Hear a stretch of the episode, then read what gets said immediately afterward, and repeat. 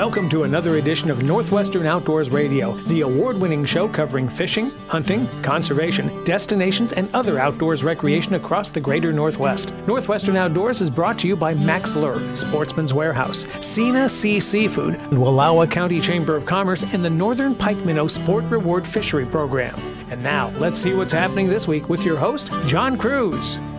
Welcome to the show. The heat of summer is here, and fire restrictions are in effect on many of our public lands, whether they be federal lands like Forest Service lands and Bureau of Land Management lands, or state lands, not just state parks, but also fish and wildlife areas or county lands. A lot of places you can't have a campfire right now unless it's in a established fire pit and even then you might not be able to have a fire. So you'll want to check to make sure before you put some wood in there and light it up and enjoy an evening around that campfire. There are always those propane fire rings. I've got one, and it seems to come in handy these days because we seem to see these fire restrictions every year. And the reason we have them is because we have wildfires in increasing abundance every year here in the western U.S., too. Speaking of that, here is a suggestion when it comes to tending to your campfire. Before you leave, drown it out. In other words, Make sure that it's wet. Make sure that it's cold. There's no smoke. Stir it with a stick. And when it's cool to touch, it's okay to leave. I literally was camping next to a, a family at a state park a couple of years ago. And nice folks, they said, hey, feel free to have some of our campfire wood. We're leaving. And they left. And we went over there and their campfire was blazing away. They didn't even bother to put it out. Absolutely amazing. And that is how wildfires start in many cases, unattended and abandoned campfires. So be careful. Don't let those campfires burn after you leave. This week on Northwestern Outdoors Radio, we are going to tell you about a couple of salmon derbies coming up really quick. One of them is in southern Oregon at Gold Beach. We'll be checking in with Mary Duncan about the Rogue River Salmon Derby again and getting a current fishing report because the fishing's pretty interesting down there right now. Another place where the fishing is very hot is Brewster, especially if you're into sockeye salmon. But the Brewster Salmon Derby coming up August 5th through the 7th isn't about sockeye, it's about Chinook salmon. And Mike Mock, who is the tournament coordinator, will tell you about this really big fishing tournament on the upper Columbia River at Brewster that's going to bring up to 300 anglers, all vying for a $2,000 prize to catch the king of the pool. Sticking with salmon, Bob Loomis will join us and give you some great advice on how to catch sockeye salmon out of a very popular place to go, Lake Wenatchee in central Washington. And then we're going to turn to hunting when we talk to my friend Troy Rodakowski. He's an outdoors writer, he's an avid hunter, and he actually drew another antelope tag two years in a row in Oregon, which is no easy thing to do. He's going to give you some great advice about antelope hunting that'll go far beyond the borders of eastern Oregon and share some interesting facts about antelope, too. They are some very unique animals. On top of this, we've got some sad news to share. We've lost a member of our Northwestern Outdoors Radio family. We'll Tell you about that towards the end of the show, along with our Sportsman's Warehouse trivia question of the week. So let's get things started, like we always do, with another edition of Sportsman Spotlight. Good friend Christian Quested was hunting on Kodiak Island for blacktail. But on Kodiak, there are always great concerns about huge bears.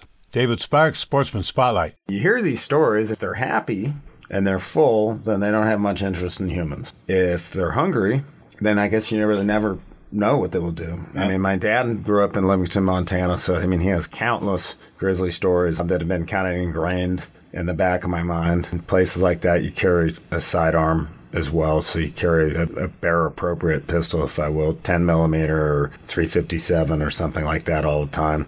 But I've really never had seen them. They never really had an issue with them, but it definitely makes you feel very human because those bears are really, really big. Vulnerable. Yeah, and the brush too. The funny thing is, is daytime's fun, but most of the time we were walking far enough away, chasing these blacktail, that we didn't get back. I mean, the entire return trip was in the dark. And so, I mean, headlamps and stuff these days are, are incredible, but you still especially when it's thick brush and you're wading through this stuff. You're just like wondering what's on the other side or whatnot. But Yeah. I guess eventually you just relax and get used to it. I mean, it's definitely not concern enough to interfere with the draw of wanting to go do those things. Talk about a commitment to hunt. Hope you enjoyed Sportsman Spotlight. I'm David Sparks. When every moment matters, put time back on your side with Retain plant growth regulator soluble powder. Now registered for up to two applications per season, Retain gives you more flexibility and control of your orchard by extending your harvest window. Retain is proven to reduce pre harvest fruit drop so your yield doesn't fall to the ground. Run harvest on your schedule with Retain. Contact your local retailer or visit valent.com/retain. Always read and follow label instructions. For the last 40 years, the Ag Information Network has been the source of news for farmers and ranchers. Yet we have never seen such an assault on farming and our food supply as we do today. From fuel to fertilizer, farmers are facing unprecedented economic challenges. This is why agriculture news that farmers receive comes from the Ag Information Network reaching coast to coast. Deep roots in farming and decades of reporting, the Ag Information Network, trusted and transparent journalism for generations.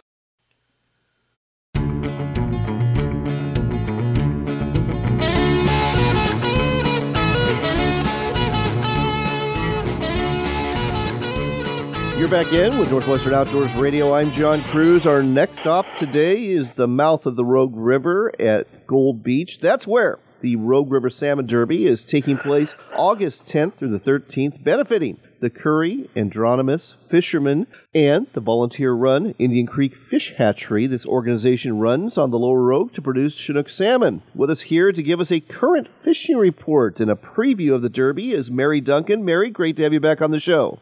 Thank you so much, John. It's awesome to be here again this year. Let's talk about how the fishing is right now. We're only two weeks away from the Derby.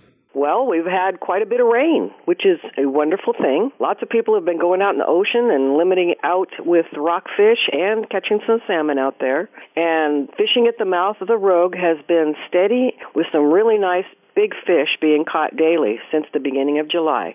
Nice. So, Yep. What are the boundaries for this Derby in terms of, you know, how far out can you go in the ocean or are you limited to the bay and how far upstream can you go on the Rogue You're pretty much uh, limited to the bay. You can go beyond the Patterson Bridge, which is right there on 101, right at the mouth. And you can go up to what we call Elephant Island, which is just above Indian Creek Fish Hatchery. There's just not any area beyond that that works really good.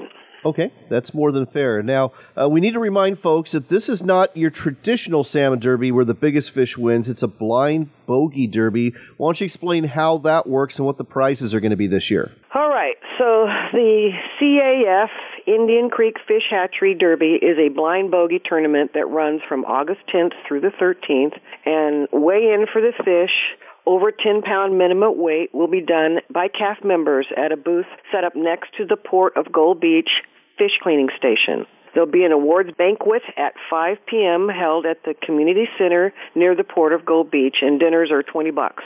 There's also a silent auction and raffle boards with really nice gear to win at the dinner. Items include a custom wooden fishing net and a carved fish statue that people fought over last year. So same thing again this year. We have this wonderful man that builds these custom fishing nets that are just gorgeous. And then this wonderful wooden carved fish was the event excitement last year. And so we made the dude do it again. So we're going to have another carved fish that's just beautiful. We also have guided trips that are silent auction, artwork, things like that. Jerry's Jet Boats, which is you can get on a boat and go up the river 60 miles and just have a wonderful time. They play in the water, they spin you around and get you wet in these really nice, beautiful boats, and we're giving away a couple of those. All right, Mary, well, let me reel you back in and get back to exactly how the blind bogey portion of this works. Okay, the blind bogey winning number is drawn at the banquet, and the closest fish weight to the drawn number wins the derby. So it's not biggest fish. And there's a second prize, third prize, and then we have um, a tribute to a gentleman that was a member who passed, and his name is Mike Kopek. and um, we have an award that's given specifically in his name. So first prize, thousand dollars. Half of the prize is in cash, half is in gear. Second prize, five hundred. Third prize, two fifty, and Mike Kopek award is hundred dollars. All right. Well, let's talk about how to catch these fish. And we'll start off fishing from a boat in the bay. How would you recommend folks rig up for a chance at a salmon?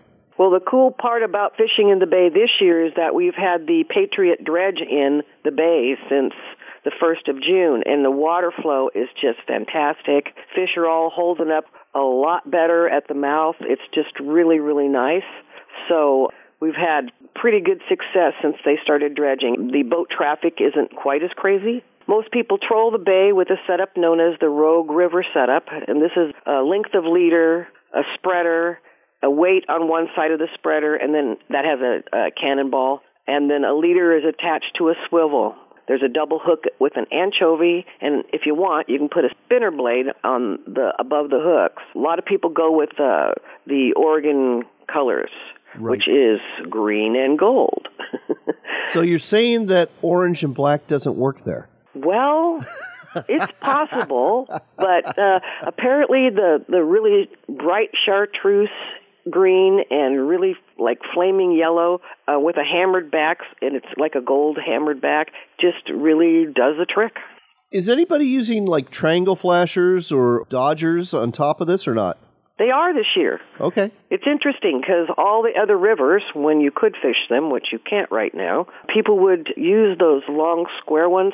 And now there's a new design uh, that North Country Lures and Flies up in Florence just came out with. It. It's really cool. It's kind of like a little triangle with a bent in. And I haven't tried it yet. He gave me one to show it off and see how it works. So we'll be experimenting on the river this year. There you go. Now, you can also catch salmon from shore. Here's my question Where are folks catching them from shore? And the second question How are they catching them? Well, it's not that easy from shore, but it can be done. They seem to toss spinners from the bank, bright colored hot pink. There's something called a hoochie mama, which is like a squid looking unit with really, really bright green or pink or yellow. And I would suggest any stream that empties into the river is going to be a good place to bank fish. Indian Creek empties into the river right there near the mouth, just up a bit, and that's an excellent place. That's where people do most of their bank fishing when they're at the mouth. Now, a lot of our folks don't live in the Gold Beach area, so they're going to need a place to stay. I'm guessing Jots Resort is a good option. What are some other places they can stay, either in a hotel or with an RV? Okay, so um, yeah, Jots is an excellent place. We've got places, uh, motels. There's vacation rentals that you can check on if you go online. Like you said, the RV parks. The port actually has a camping place that's just beautiful up the river called Huntley Park, and it's like ten dollars a night there. And they have everything with the vault toilets, and but it's just a beautiful setting. Oh, it sounds fantastic. All right. Well, again, folks, it's the Rogue River Salmon Derby. It's taking place August 10th through the 13th. The award dinner takes place 5 p.m. on the 13th. They will draw the winning weight, and with any luck, a salmon that you catch over 10 pounds as a Chinook just might be the winner. Get you $1,000. And even if it isn't, it's a great excuse to go fishing, and it all benefits a great organization that's running a volunteer run salmon hatchery right there on the lower Rogue. Pick up your tickets at the Rogue Outdoor Store. And I guess I should ask, where else can you pick them up, and what's the price this year? All right. Tickets are on sale again at Rogue Outdoor Store with Jim Carey, but we're also having them for sale at Jots and Lex's Landing, and they're 30 bucks. And that's for the entire tournament. $30 a piece. It's a very good cause. You can fish as much or as little as you like, but either way, make plans to be in Gold Beach August 10th through the 13th and try your luck in the Rogue River Salmon Derby. Mary, thanks as always. All right. We will see everybody there. Woohoo! Next, I don't know if I mentioned how things went up in Alaska this year at Sportsman's Cove Lodge. I can tell you we had a great time and we came home with a bunch of halibut and some Pacific true cod. I always love both of those fish, but we didn't come home with a lot of salmon. They just weren't in yet. Faith and I both got a king and a couple of anglers on our boat got silvers, but all in all, the uh, salmon fillets we brought home, pretty slim. So, I am going shopping. I'm doing so online, and you know where I'm going to be at SenaSea.com. That is the company that provides wild caught Alaskan salmon, premium quality from the Copper River and the saltwater right by the Copper River. We're talking about Copper River sockeye, we're talking about king salmon, we're talking about coho salmon, and it's all delicious. They handle it with care as soon as they catch it, and then they carefully package it and they'll deliver it right to your door in perfect meal size packages. They also have food bundles too if you want a variety of different types of fish and some spices and accessories. Find out more at senasea.com. That's S E N A S E A.com for senasea.com. And don't forget to use the promo code Outdoors Radio for 10% off your entire order.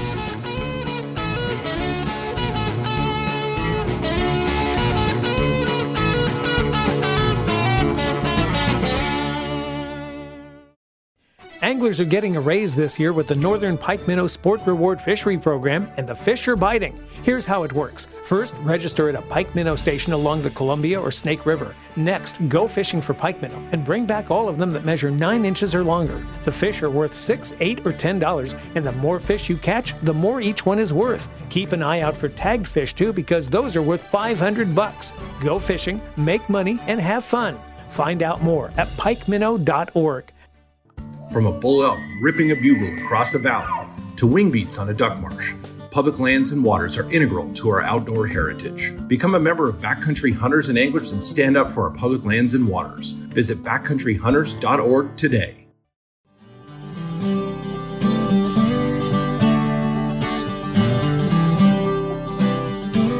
Back with more of the great outdoors on Northwestern Outdoors Radio with John Kruse. We've got a special Mack's Minute for you today, and we're going to be focusing on sockeye fishing at Lake Wenatchee in Washington Central Cascades. With us here to tell you exactly how to do this and get some of those sockeye to your boat is Bob Loomis. Bob, great to have you on the air. Thanks, John. So let's talk about the sockeye lure anglers ought to use for success at Lake Wenatchee during the month of August. John, there's a lot of things that you can use, but some of the stuff that I'm going to start out with right off the bat is the double whammy sockeye pro. The double whammy sockeye pro is uh, high UV beads or glow beads with a smile blade on there. Just a basic setup. It's great for attraction for the sockeye. Works fantastic behind a double D Dodger. You know, you can slow troll it. You get the added movement, the color, the flash. It works really, really well for the sockeye up there. So a couple of questions when it comes to this. When you're when you're tying this sockeye rig behind the Dodger, I've heard that for sockeye that you use a really short leader. How short should you go? Well, the typical rule of thumb on any type of leader length compared to your Dodger is two and a half times. I'll tell you quite truthfully, with the large eight inch double D, I've fished as short as seven inches. Wow. I mean, and it's what it does is it just it imparts a tremendous amount of movement on the lure. Okay. So we'll just go ahead and say anywhere from seven to 18 inches then? Correct. All right. What about speed? Well, speed for sockeye, you're going to want to fish slow. It's like fishing kokanee. It's not like out in the saltwater uh, fishing for chinooks or silvers where you're having to fish up around 2.5 to 3 miles an hour. You know, you're fishing down in that 1.1, 1.3 miles per hour range. So you're, you're slow trolling, and that's why the double D works really well along with that, uh, the Sockeye Pro. All right, it's the Mack's Sockeye Pro and the Mack's Double D Dodger, your one two punch for Lake Wenatchee Sockeye this summer. Look for them at sporting goods stores in central Washington or online at mackslure.com. Hot summer nights mean hot morning fishing for sockeye here in the Northwest, and Mack's Lure Company has got what you need to catch a limit with the Double D Dodger and two great sockeye rigs. The Double D Dodger has a unique fast slow action and can be fished away from the boat without a side planer. The Cha Cha Sockeye rig and Double Whammy Sockeye Pro both feature a patented smile blade and two stout red hooks that won't let go of that salmon when it bites. Mack's Lure Company, getting you into the sockeye this summer. Sportsman's Warehouse is America's premier outfitter with the gear you need for fishing, hunting, camping, paddling, cooking, and just about anything else you can do in the woods or in the water. With over 125 stores across America, there is bound to be a Sportsman's Warehouse near you with not only the gear you need, but also the experts to help you get the most out of the product you purchase. Head down to your local Sportsman's Warehouse today or shop online anytime at sportsmans.com. That's sportsmans.com. backcountryhunters.org. Join the fight for our public lands and waters today. I'm gonna take you fishing, honey. You're gonna love it. Gonna get up before the sun rise above us. You're back in with Northwestern Outdoors Radio. I'm John Kruse. Earlier in the show, we told you about the Rogue River Salmon Derby that's taking place in August at Gold Beach, but we've got another Salmon Derby to tell you about. This one is the Brewster Salmon Derby. This one's taking place on the Upper Columbia River. The date's August 5th through the 7th, with the skippers meeting on August 4th. With us here to tell you more about it, it's the tournament coordinator, Mike Mock. Mike, great to have you on the air. Hello, John. Thank you for uh, having me. I appreciate it. So the Brewster Salmon Derby, it's put on by the Chamber of Commerce. It's a big deal. How many anglers or boats typically participate in this? Yeah, so the Derby was given back to us two years ago last year, and then we're doing it this time just for the Chamber. And last year we, it was pretty slow. We only had like 97 boats, but we will take up to 300 tickets. And so you figure probably half of those have boats. So yeah, we'll take up to 300 people. So There's some pretty good prize money too. I understand that the biggest king of the tournament, the king of the pool, is two thousand dollars. The biggest Chinook caught by an adult is fifteen hundred dollars for youth between nine and 14, 550, and youth under eight, one hundred. Here's a question: If you're an adult and you catch the king of the pool, do you get two thousand dollars, or do you get thirty five hundred for having both the biggest fish as an adult and the biggest fish overall? okay, no, see, they split that up. The king of the pool is the biggest fish of the Derby, Okay, and then the second biggest fish is first place. Adult. gotcha. Okay, that would be, and assuming it's an adult, that would be the adult winner. Yeah. Okay. Now there's Well, some side pots on well. this too. Tell me about that. Okay, so side pots now it's a really popular thing. We're keeping that going. So you enter this side pot and you bet on yourself for getting the biggest fish of the day. So we have an individual and we have a, a derby. So individual daily, which is the three days, you can enter that. So the biggest fish will split up that pot.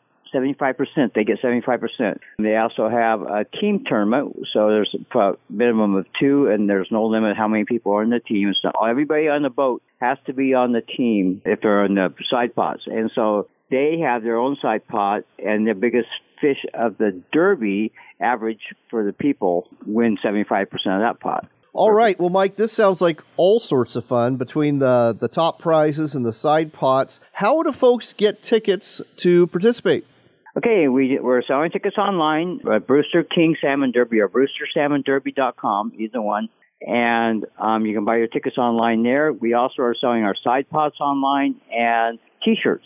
And you can either get the T-shirts, pay a few extra dollars to have them shipped, or you can pick them up at the Derby. So it's all online, and that's the way we prefer it. All right. So that's BrewsterSalmonDerby.com. That's the place to go for your tickets. Question: Give or take, what do you think it's going to take to have the Big King in terms of how much poundage? Well, last year was amazing. It was only 18 point something pounds. And I just heard the was only like 20 pounds. So if you look at the books, a 20 pounder could, might win it, but throughout the years, it's been more like a 30 pounder. So, you know, I'm not sure how big a fish are here, John. You know, that's why we call it fishing. And we're not sure, but anything could win it, you know. So I'm hoping bigger than 18 this year anyway. I'm hoping it's like a 25 or 30 pound fish this year. That'd be nice. Well, I know a lot of people have been up in the Brewster Pool, the Columbia River, fishing for not only Chinook but sockeye salmon, and I understand it's been going very well. Sockeye's been killer, but the King's not so much yet. So yeah, but they're coming in. They- There's a thermal, and I mean, everybody I talked to today has been limiting out on sockeye, but I haven't heard of any Kings being caught. So So again, folks, August 5th through the 7th for the Brewster Salmon Derby might be a little challenging, but you know what? Somebody's going to catch that big fish, and it might be you. BrewsterSalmonDerby.com is the website to go to. Hey, John, I, I really need to put this plug in. VIP and USI Insurance as our big sponsors for the Salmon Derby. We couldn't do without them. Northwest Fishing Reports is also a sponsor, as is Tonic Eyewear. We appreciate our sponsors very much. I forgot to add them in there. I want to talk about a couple other things. Uh, one of them is your business, Lure Safe and Mox Fishing Stuff. You know, I really like your Lure Safe products. I use those lure covers all the time when I'm fishing on my bass boat. They really come in handy so I'm not getting tangled with my poles or my partner's poles. Yes, I yeah, my business is that I love those uh, tackle covers, and thank you. Yes, I keep expanding. I've made more different things for bass guys because bass guys are pretty fanatic. They got tons of tackle, unlike the other guys and all. anyway, everybody's got lots of tackle, and that's what my deal is to keep tackle organized, safe, and it's a soft tackle alternative to putting them in a tackle box. So it's very nice. Well, why don't you go ahead and explain exactly what the lure cover is? And again, folks, this is for all sorts of different size lures crankbaits or jigs or spinner baits. Go ahead and explain exactly what it looks like and how it works. Sure. So my typical lure cover is just a piece of vinyl, a rectangle vinyl with Velcro sewn on it, and it folds over your lure on your pole, so pole wrap and your lure, and it just folds over. Then um, I make them all different sizes from like 2 inch up to 12 inch to cover the 12 inch pole trolls to keep your flashers from spinning around and your, your hooks from getting caught on anything and keep your poles together. It's just a nice lure cover. And then I've advanced to make uh, ways to hold the covers, different roll ups to keep the covers in there with the tackle in as well, and different ways to hold your, your kokanee dodgers. Everybody's got a thousand kokanee dodgers. So I got pockets for those kokanee dodgers. I have notebooks to put those jackets in. So from luresafe.com, you just need to go there and check it out, go through the, the categories. I've got like 84 SKUs. So there's tons of different things. Every time a fisherman asks for something, I make it for him or try to, and then put it on my market. So yeah, it's a good deal. And not only that, it's all made right here in the USA, isn't it? You betcha. Oh, and most of the material, all 99% of the material is USA bought, made, and I make it right here in Brewster. So yeah, it's all American made, made in the USA. I guess that means you probably haven't had as many issues with the supply chain crisis as a lot of other folks in the industry. Nope, there's not much weight. I just had to call him for some vinyl just now. There was a weight on it, and even though it's made here, there's such a backlog on it because of the, everything that happened. But there now, I just called, and there's no backlog anymore. So my vinyl's coming in, and everything else is made here. It's just a matter of since there was a backlog, you know, of workers, it's harder to get material. But I've I've got supplies, I've got material. Now I just got to get it made for when you order. All right. Again, the website to go to for that, folks, is luresafe.com. But there's another place you sell your products to. You've got a brand new tackle shop in Brewster, don't you? Yeah, so I opened up a little tackle shop here in my uh, my lot here at the house. I have my showroom that I took to the sports shows is now turned into a tackle store. So I sell local Dodgers, flashers, you know, lures, different things, lead, coon shrimp, um, different things that we use here in the river and around the area, bottom bouncers and, and stuff like that. And so it's mock fishing stuff, and I'm open when I'm here, and it's a nice little store. I get lots of people. I'm really busy this time of year because I have coon shrimp. I'm actually getting more red coon shrimp in today's. I'm What's a busy the location man. Brewster? It's 1408 Sunset Drive, so it's right by the high school, right on the way to the boat launch. It's a street you go take towards uh, Pateros. It's Sunset. Come down about a half a mile down the road. Big sign out front says mock fishing stuff, and I'm open most mornings from like six o'clock until nine, and I take a little break, and I'm open in the afternoons and evenings till nine. So yeah, trying to cater to the fishermen, John. Well, if you are heading towards the Upper Columbia for the fantastic sockeye run or to participate in the Brewster Salmon Derby, make sure you stop by Mike's store, Mock Fishing Stuff, right by the high school on the way to the boat launch in town. And check out his online site, luresafe.com. Again, I am a big fan of these lure covers. They work great for me, and I have no doubt they'll work great for you too. Mike, thanks for all the work you're doing on behalf of the Brewster Chamber and the Salmon Derby and everything else. We'll talk to you again soon on Northwestern Outdoors Radio. Thank you. See you on Brewster. Rise above us. Got a bamboo pole and a leaky boat. It ain't much, but if you bail, it'll float. I'm gonna take you fishing, honey. You're gonna love it. Enjoy a meal of wild Alaskan seafood delivered right to your door. SenaSea offers premium quality wild Alaskan fish and shellfish to include Copper River king and silver salmon, halibut, black cod, king crab, and of course, Copper River sockeye salmon. Order it blast frozen or smoked and experience a slice of Alaska for a special meal you won't forget. Buy your seafood now at senasea.com. That's S E N A S E A, senasea.com.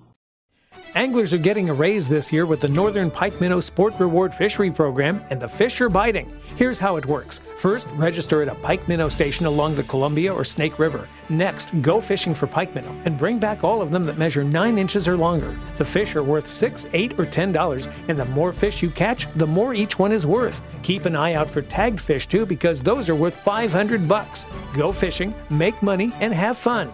Find out more at pikeminnow.org. backcountryhunters.org. Join the fight for our public lands and waters today.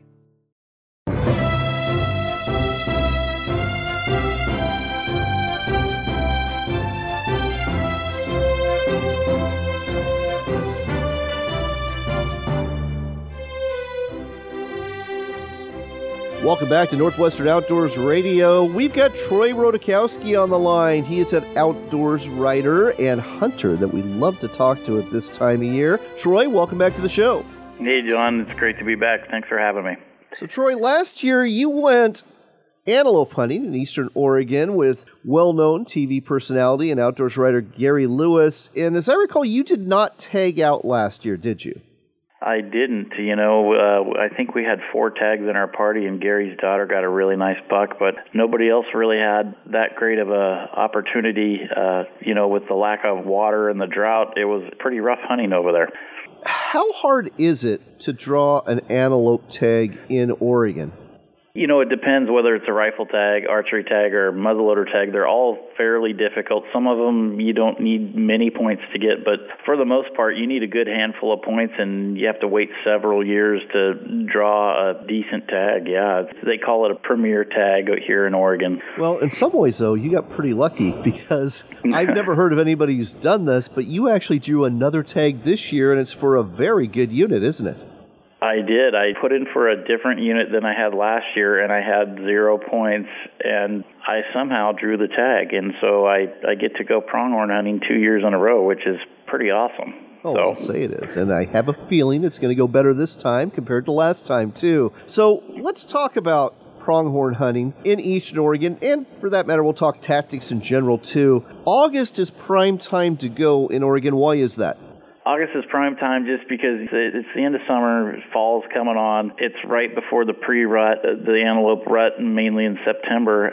So you know, a lot of those bucks will be rounding up some does, and it's a good time to be over there and uh, get out in the woods. Well, you say the woods, but it's more like out in the sagebrush, isn't Yes, sagebrush, exactly. Yeah, out in the outdoors. I should. Yeah, woods. Yeah, but you know, I will be honest. Some of the bigger bucks are actually found in wooded areas. They've kind of figured out that that's a safer place to reside. So it's every year guys kill really big bucks in some of these pine thickets, and it's strange, but they're kind of gravitating that way. I had no idea. I mean, are you just so used to seeing antelope on the landscape, either in sagebrush areas or on ag lands, that it never even occurred to me to look for them in the forest. Let's go ahead and talk about hunting in eastern Oregon for pronghorn. Most of pronghorn, are they on public land or are they on private land? And how hard is it to get permission to hunt on private lands in Oregon from farmers and ranchers? I think that there's a good amount of pronghorn on both public and private. Uh, you know, there's a lot of national forests, BLM, that hold a lot of antelope. Then again, there there are a lot of antelope on the ag lands and the private property ranch lands of uh, eastern Oregon and throughout the Pacific Northwest. And for the most part, if you knock on doors and ask people if you can hunt pronghorn, usually the answer is yes because they can be a nuisance and get out there in those alfalfa fields and there's just a lot of them around and a lot of those farmers and ranchers don't mind if you spend some time on their property and uh, harvest an antelope or two. Let's talk about August antelope hunting, whether you're doing it in Oregon or other places around the West. Watering holes, I'm guessing that is key in terms of success during the heat of summer?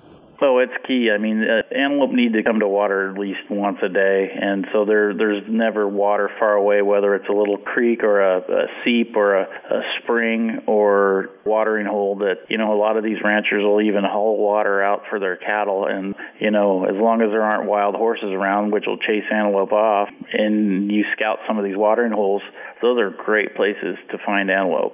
Now, do you tend to just ambush them as they're coming to or, or leaving the watering holes, or do you have like a ground blind or maybe use decoys or anything like that? So lots of people use ground blinds. Uh, decoys work great, especially the closer you get during the rut. You know, those antelope are really territorial. They're also very curious. You know, you can uh, even put a little stick in the ground around a, a watering hole and tie some toilet paper to it, and if it's flapping in the wind, that antelope's so curious it might come to see what's going on over there. And you know, there's so many different things that uh, a hunter can try. You know, speaking of Gary, Gary even put a turkey decoy out a couple of years ago when he had a, an antelope tag, and he put it by the watering hole, and that antelope was so curious about that turkey decoy sitting by the watering hole that it came close enough for Gary to shoot it. So, you know, uh, antelope are amazing animals. Their eyesight's impeccable. And of course, they survive in some of the roughest conditions in the West out there in the sagebrush. Interesting. Well, they say curiosity killed the cat, but apparently it also kills the pronghorn, too. Yeah, that's the truth. That is the truth. All mm. right. Let's talk about antelope behavior. For example, I, I know they run really quick, but I also know that when it comes to fences, they don't like to hop fences, do they?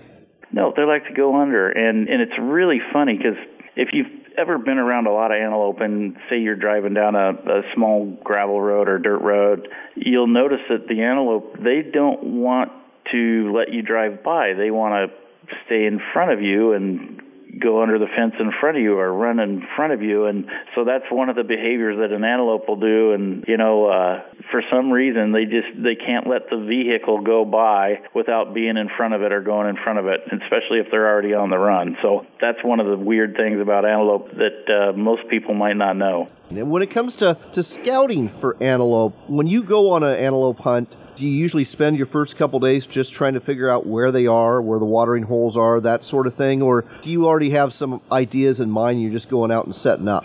Yeah, what I do, I mean, I I'll, I'll scout, you know, a month or two ahead of time. Once you know you've drawn a tag or have a permit, go over, check out watering holes. I mean, uh, onX, check your onX maps. You know, find out where the property boundaries are. Find where herds of antelope are, and uh, find places where they're hanging out, feeding, and moving from water to bedding areas. And if you can do that and get your eyes on some good bucks, especially with good optics, and uh, put yourself in a good position to either inter- intercept them or put a blind up, you're going to be a very successful antelope hunter. Let's talk about one more thing. If you're hunting antelope at this time of year, you've got to be concerned about spoilage from the heat. What do you do to prevent that?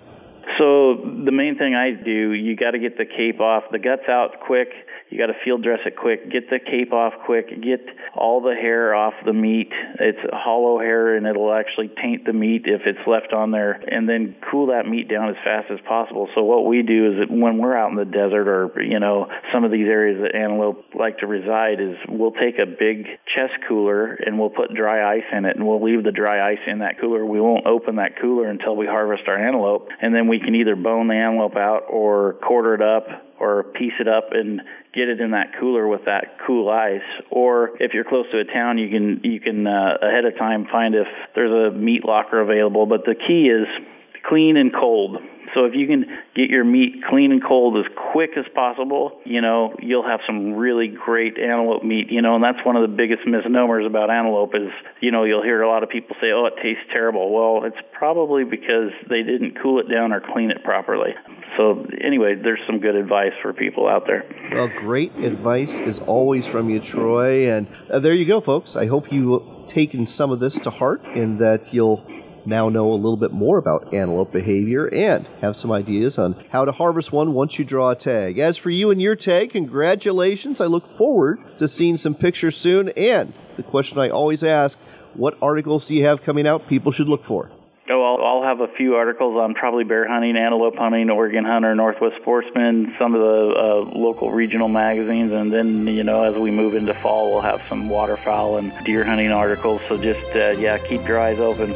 Always a good read. Troy, thanks as always, and good luck with the hunt. Thanks a lot, John. Thanks for having me.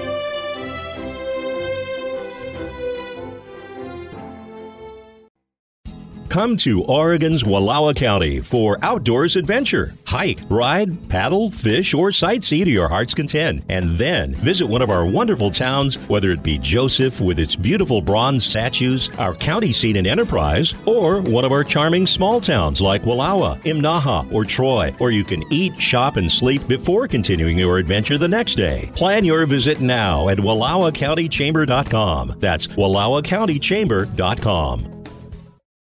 Sportsman's Warehouse is America's premier outfitter and has what you need as a hunter, angler, hiker, paddler, camper, and outdoors enthusiast. They also carry an extensive assortment of firearms and ammunition you simply can't find anymore at many big box stores. On top of that, their knowledgeable staff is here to help you purchase the right gear so you can get the most out of your outdoor experience. Visit your local Sportsman's Warehouse store today or shop online anytime at sportsmans.com.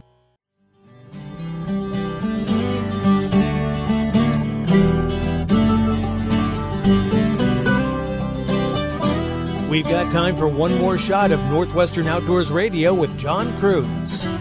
Welcome back. Sad news to share. I've got a real hole in my heart today as I record this because I'm looking next to me in studio where normally I have a faithful companion and she's not there.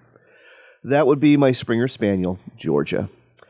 Every day she follows me downstairs to the studio I have in our house and she'll go ahead and plop down on the carpet right next to me or hop up onto a chair and you probably heard her from time to time in the background, perhaps having a puppy dream or maybe snoring. I've had to definitely stop her from doing that during interviews from time to time, or maybe sneaking in a quick bite at a squeaky toy that she has between her paws. She has been a, a truly wonderful dog, and we've gone on many adventures and misadventures together over the years. We got her when she was 13 months old, and unfortunately, she didn't even make it to 10. What happened? Cancer, unfortunately. Got home from Alaska and noticed she just didn't have any stamina. She had this wheezy cough, so we took her into Cascade Vet in Leavenworth and found out through an x ray that she had a cancerous mass around her lungs and it had spread throughout her body. So they gave us some pain meds and we had a good week with her where she wasn't in pain and we spoiled her rotten. We went on lots of drives to look for deer that she could bark at through the car window. We went to McDonald's or the bakery. She loves donuts and she loves plain hamburgers. And we took her to the lake one last time because she does love to swim. It was a really good week for her, but last Friday she let us know it was time that spark wasn't there. She just wasn't moving well and her breathing was labored. So my daughter Faith and my wife Michelle and I, we took her to the vet and we let her go. It was very peaceful, but it was very hard. And there's going to be a hole in my heart for a long time, especially when I look next to me and don't see that familiar, faithful, four legged furry friend of mine that I've seen every day for the last eight and a half years. If you've got a dog, love on them. They're here far too short, and maybe we love them too much, but they love us just as much or more. All right, let's move on to your Sportsman's Warehouse trivia question of the week. And of course, it's going to be about bird dogs and Springer Spaniels. There are two types of bird hunting dogs when it comes to upland game birds that go after pheasant and quail. One of them is the pointing dog. Now, the pointer, when it finds a bird, it will lock up on point and wait for the hunter to come up and flush the bird out so the hunter can shoot it. The other type of hunting dog is the flushing dog, and this dog just roots around looking for the bird, and the hunter better be caught up because that dog's going to flush that bird whether the hunter's in place or not. Here's your question The Springer Spaniel, like my beautiful dog Georgia, are they flushing dogs or are they pointing dogs? You know what to do if you know the answer. Go to our Facebook page at Northwestern Outdoors Radio, like and follow the page first, and go to the post thread and give us your answer there. If you don't do Facebook, I completely understand. Just go to our website at northwesternoutdoors.com and shoot us an email and let us know whether the Springer Spaniel is a flushing dog or a pointing dog when it comes to hunting game birds. One lucky person who guesses right wins that $25 gift card we give away every week from Sportsman's Warehouse, which has plenty of dog training accessories on hand. And with that, we've got to go. And we're going to close out this show with a song from Frank Prenovos that's all about good memories. Until next time, do take care, God bless, and make it a point to spend some time outdoors. Well, I'll take you, you take me back. Let's put pennies on a railroad track. Fireflies in a mason jar, hide and seek. There you are, just a boy back then. didn't know anything. But time is one thing you can't stop no matter how you try. You just take a deep breath and you close your eyes, and another day goes by. And before you know